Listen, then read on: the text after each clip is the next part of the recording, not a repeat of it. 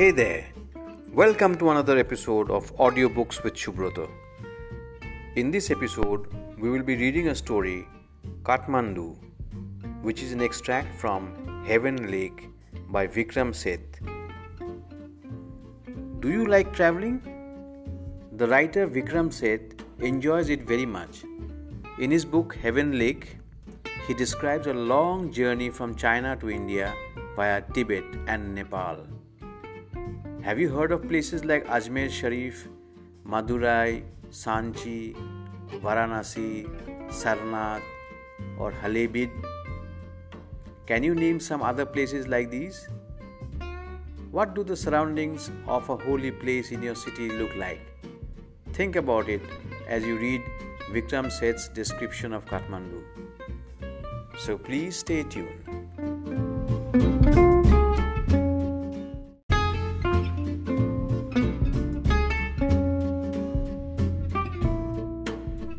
I get a cheap room in the center of town and sleep for hours. The next morning, with Mr. Shah's son and nephew, I visit the two temples in Kathmandu that are most sacred to Hindus and Buddhists. At Pashupatinath, outside which a sign proclaims entrance for the Hindus only, there is an atmosphere of febrile confusion. Priests, hawkers, devotees, tourists, cows, monkeys, pigeons, and dogs roam through the grounds. We offer a few flowers. There are so many worshippers that some people trying to get the priest's attention are elbowed aside by others pushing their way to the front. A princess of the Nepalese royal house appears. Everyone bows and makes way. By the main gate, a party of saffron clad Westerners struggle for permission to enter. The policeman is not convinced that they are the Hindus. Only Hindus are allowed to enter the temple. A fight breaks out between two monkeys. One chases the other, who jumps onto a Shivalinga, then runs screaming around the temples and down to the river, the holy Bagmati, that flows below. A corpse is being cremated on its banks.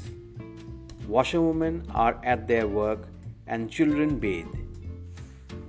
From a balcony, a basket of flowers and leaves, old offerings now wilted, is dropped into the river. A small shrine half protrudes from the stone platform on the river bank.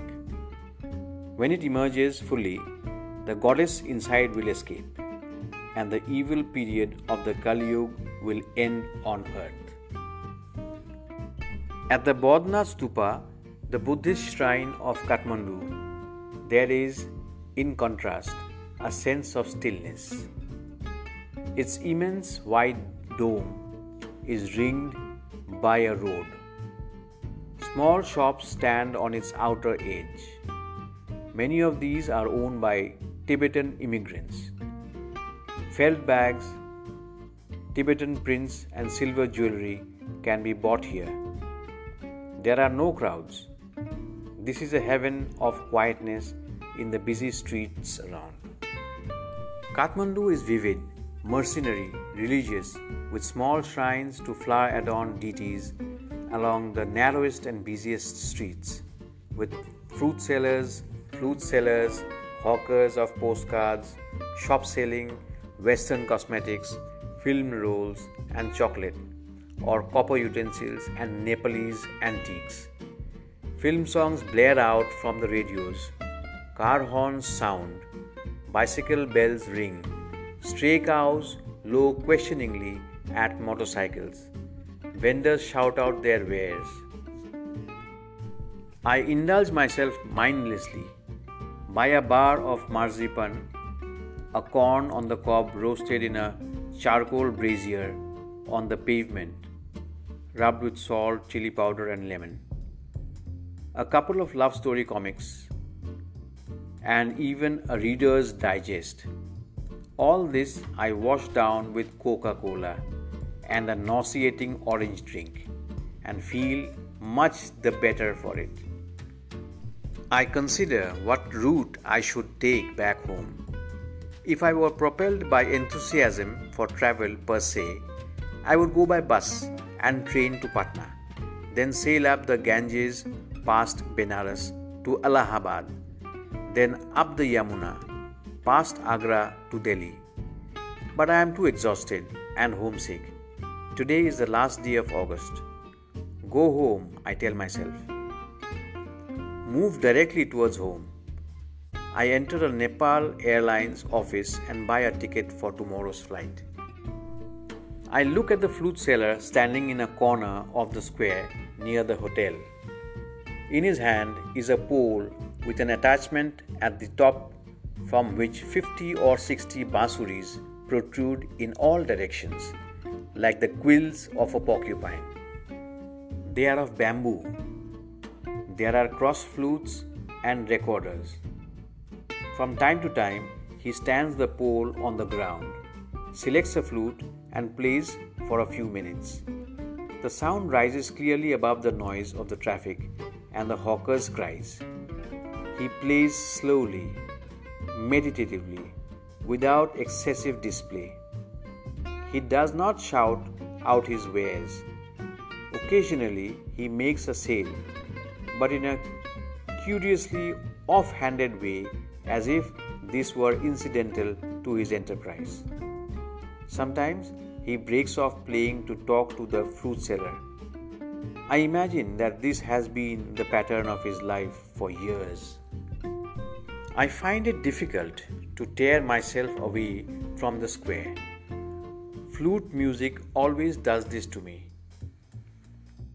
It is at once the most universal and most particular of sounds. There is no culture that does not have its flute. The reed nay, the recorder, the Japanese shakuhachi, the deep bansuri of Hindustani classical music, the clear or breathy flutes of South America, the high pitched Chinese flutes. Each has its specific fingering and compass. It weaves its own associations. Yet to hear any flute is, it seems to me, to be drawn into the commonality of all mankind, to be moved by music closest in its phrases and sentences to the human voice. Its motive force, too, is living breath. It too needs to pause and breathe before it can go on.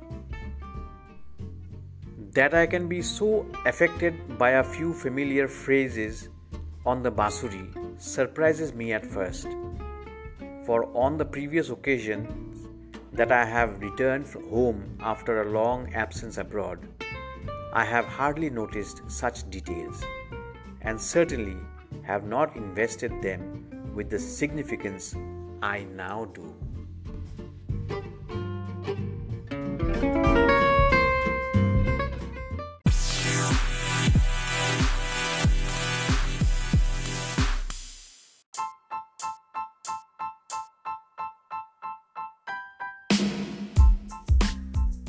Thank you for listening to my today's podcast. I hope you enjoyed it. I'll be back with more such interesting stories and novels for you. So please like, share, and subscribe. If you have any suggestions, please send me a voice message.